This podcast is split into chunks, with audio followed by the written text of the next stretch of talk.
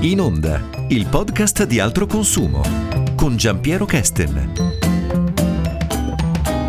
È la prima volta che affrontiamo questo tema e approfondiamo questo tema soprattutto qui a In Onda, il podcast di altro consumo. E il tema è quello della obsolescenza programmata, ovvero il fatto per cui alcuni oggetti, soprattutto elettronici, sembrano rompersi misteriosamente a un certo punto della loro vita, magari poco dopo la scadenza della garanzia. È così? Esiste questa cosa?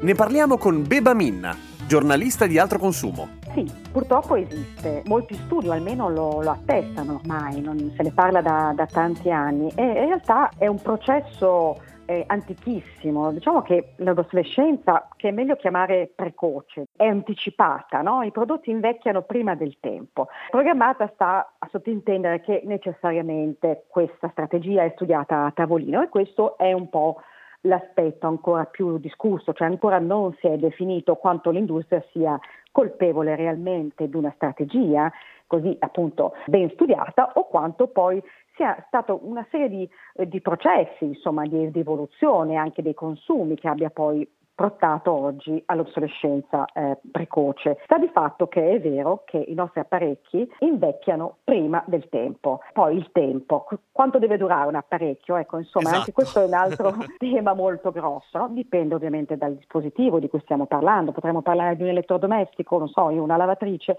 Potremmo parlare di uno smartphone invece, o magari un, un, apparecchio più delicato in un certo senso. Anche perché lo smartphone, come eh, insomma tutti i device simili come tablet, eccetera, eh, sono, se vuoi, l'esempio migliore di tecnologia all'avanguardia. Una lavatrice sì è cambiata negli ultimi anni, ma bene o male fa quel lavoro lì, mentre gli smartphone tendono a evolversi molto più rapidamente. Sì, tanti sensi tendono ad evolversi, nel senso della moda, della tendenza, no? per cui poi siamo anche spinti a comprare degli apparecchi nuovi perché la pubblicità ci incoraggia anche a farlo, il marketing è molto martellante da questo punto di vista, sì. oppure da un punto di vista anche proprio informatico, i software aggiornano anche molto velocemente e questo ci obbliga in qualche modo a cambiare dispositivi perché molte volte non riusciamo a stare dietro al passo con la tecnologia e quindi lo smartphone che abbiamo in mano non si riesce più ad aggiornare e poi c'è anche appunto l'obsolescenza. Cosa significa abbreviare la durata però di un bene?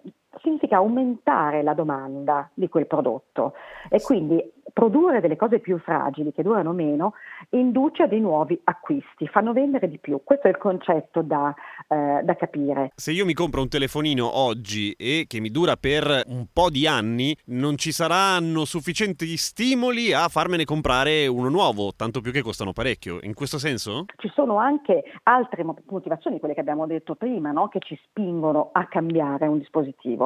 Però anche chi non è, diciamo, eh, vittima della moda, chiamiamola così, eh, è portato a comprare un apparecchio nuovo perché il, il, marketing ci induce anche a credere che abbiamo dei nuovi bisogni. Questa è una, ovviamente è una logica che riguarda tutta la pubblicità, non soltanto i device digitali, no? però in particolare nella tecnologia questo è, è, è molto evidente. Io però vorrei a raccontare un po' anche la storia che è mm, veramente di lunga data dell'obsolescenza ehm, precoce, sì. perché in realtà nasce addirittura un secolo fa circa, ah. cioè negli, anni, negli anni 20, quando i rappresentanti delle principali aziende elettriche mondiali eh, si riunirono a Ginevra per eh, prendere una decisione che poi diciamo, ha sconvolto eh, il nostro paradigma commerciale, no? cioè a impiegare delle tecniche specifiche in modo che eh, un prodotto eh, non possa durare più di un certo tempo. Questo venne fatto con le lampadine. Le aziende eh, elettriche decisero di fare cartello, si dice così, cioè presero un accordo insomma, tra di loro e decisero che non dovevano durare più di mille ore. Imposero proprio una scadenza e quindi cominciarono a produrre una lampadina più fragile di quanto la tecnologia permettesse a quel tempo. Vuoi dire che tutte le lampadine che abbiamo cambiato nella nostra vita avrebbero potuto durare molto di più, volendo? oggi durano tantissimo, no? abbiamo lampadine molto diverse, sto parlando ovviamente di una tecnologia di un secolo fa, però il concetto è stabilire che ci sia una durata studiata a tavolino e questo è il concetto fondamentale dell'obsolescenza. No? Questo fatto di avere studiato un'obsolescenza pianificata è, ha creato un meccanismo nuovo nell'industria che ha aperto anche quella che poi è la strada alla società dei consumi, cioè appunto indurre un bisogno nuovo necessariamente. L'ironia che è stato fatto proprio anche sulla lampadina che in qualche modo era simbolo di progresso e di innovazione. No? Oggi eh, sappiamo che l'obsolescenza passa anche attraverso tutta una serie di forme di seduzione, come dicevamo anche psicologica, no? il desiderio di avere sempre qualcosa di nuovo, la moda, qualcosa di più moderno, però purtroppo questo significa anche produrre rifiuti prima del tempo e questo è, apre diciamo, il capitolo della sostenibilità legata all'obsolescenza il problema ambientale. Noi che facciamo tanto uso di dispositivi digitali, soprattutto, ehm, siamo costretti in qualche modo a buttarli via, a farli finire in discarica, perché non riusciamo a utilizzarli. Allora, Alto Consumo ha voluto fare anche un esperimento per vedere perché dobbiamo anche buttarli e non possiamo magari ripararli. Abbiamo provato a smontare eh, 10 smartphone e 4 tablet delle marche più diffuse, uh-huh. e quindi ovviamente ci sono gli Apple, i Samsung, ma non solo, anche altre marche, e i nostri esperti hanno con degli strumenti, cacciaviti specifici, perché tra l'altro eh, dobbiamo anche sapere che non è che è facile aprire un apparecchio di questo tipo. No, tra l'altro. Bisogna disporre di una strumentazione adeguata che alcune aziende infatti mettono a disposizione in modo così mirato e specifico per i propri apparecchi, per esempio Apple so, ha studiato dei cacciaviti ad hoc no? per i suoi prodotti che non si aprono con un cacciavite di altro tipo. E, ehm, allora abbiamo, cos'è, cos'è emerso da, da, questo test? Che di fatto eh, l'industria è molto poco disposta a, a, a farli riparare, tranne un caso eccezionale, il modello Fairphone, che è uno smartphone completamente diverso dagli altri come concezione, nel senso che ehm, Fairphone è uno smartphone progettato per essere riparato, così sì, così lo dichiara l'azienda olandese che lo produce, che lo rende smontabile è un prodotto disassemblabile che a differenza degli altri che sono incollati o sono, hanno la batteria praticamente non smontabile eh, o hanno lo schermo difficile da togliere, insomma hanno delle colle all'interno e delle protezioni per esempio per renderli impermeabili o per proteggerli dalla polvere che però poi vanificano qualsiasi operazione, qualsiasi intervento di, di manutenzione diciamo così, Fairphone produce questo telefono che è fatto con materiali così divisibili tra di loro. E questo come mai non lo porta, come dire, al top delle vendite? Perché evidentemente per il pubblico non è sufficientemente importante il dettaglio, tra virgolette, che sia riparabile un oggetto? Non è una leva così forte purtroppo sul mercato. Aggiungo che Fairphone si propone anche come modello etico perché i materiali di cui è fatto provengono da aree senza conflitti, eh, vengono estratti in condizioni che non violino i diritti umani, insomma c'è un'incommiabile sensibilità per i temi sociali e ambientali che però evidentemente non è un elemento di traino così, eh, così forte. Ma il vero limite però è che questa scommessa di questa azienda olandese di andare verso un mondo pieno di telefoni riparabili che durino a lungo però si scontra con il fatto che dal punto di vista della qualità delle prestazioni è nettamente inferiore ai, alla maggior parte almeno dei competitor, diciamo così, degli altri smartphone, no? perché giusto è anche normale questo, stiamo parlando di aziende leader di settori che hanno un know-how specifico, che producono modelli molto performanti e che quindi offrono delle prestazioni ehm, ineguagliabili in un certo senso, ma assolutamente non considerando gli aspetti di sostenibilità o gli aspetti etici che invece mh, Fairphone valorizza. I device che avete testato in generale erano device eh, che in effetti erano non funzionanti in quel momento o, oppure avete semplicemente provato a smontarli? No, abbiamo provato a smontarli per eh, diciamo, vedere se si riusciva ad accedere a due parti particolarmente delicate che sono lo schermo e la batteria. Lo schermo perché si rompe facilmente facilmente, basta anche una caduta accidentale ovviamente. Ne so qualcosa. Eh, pure io molte volte.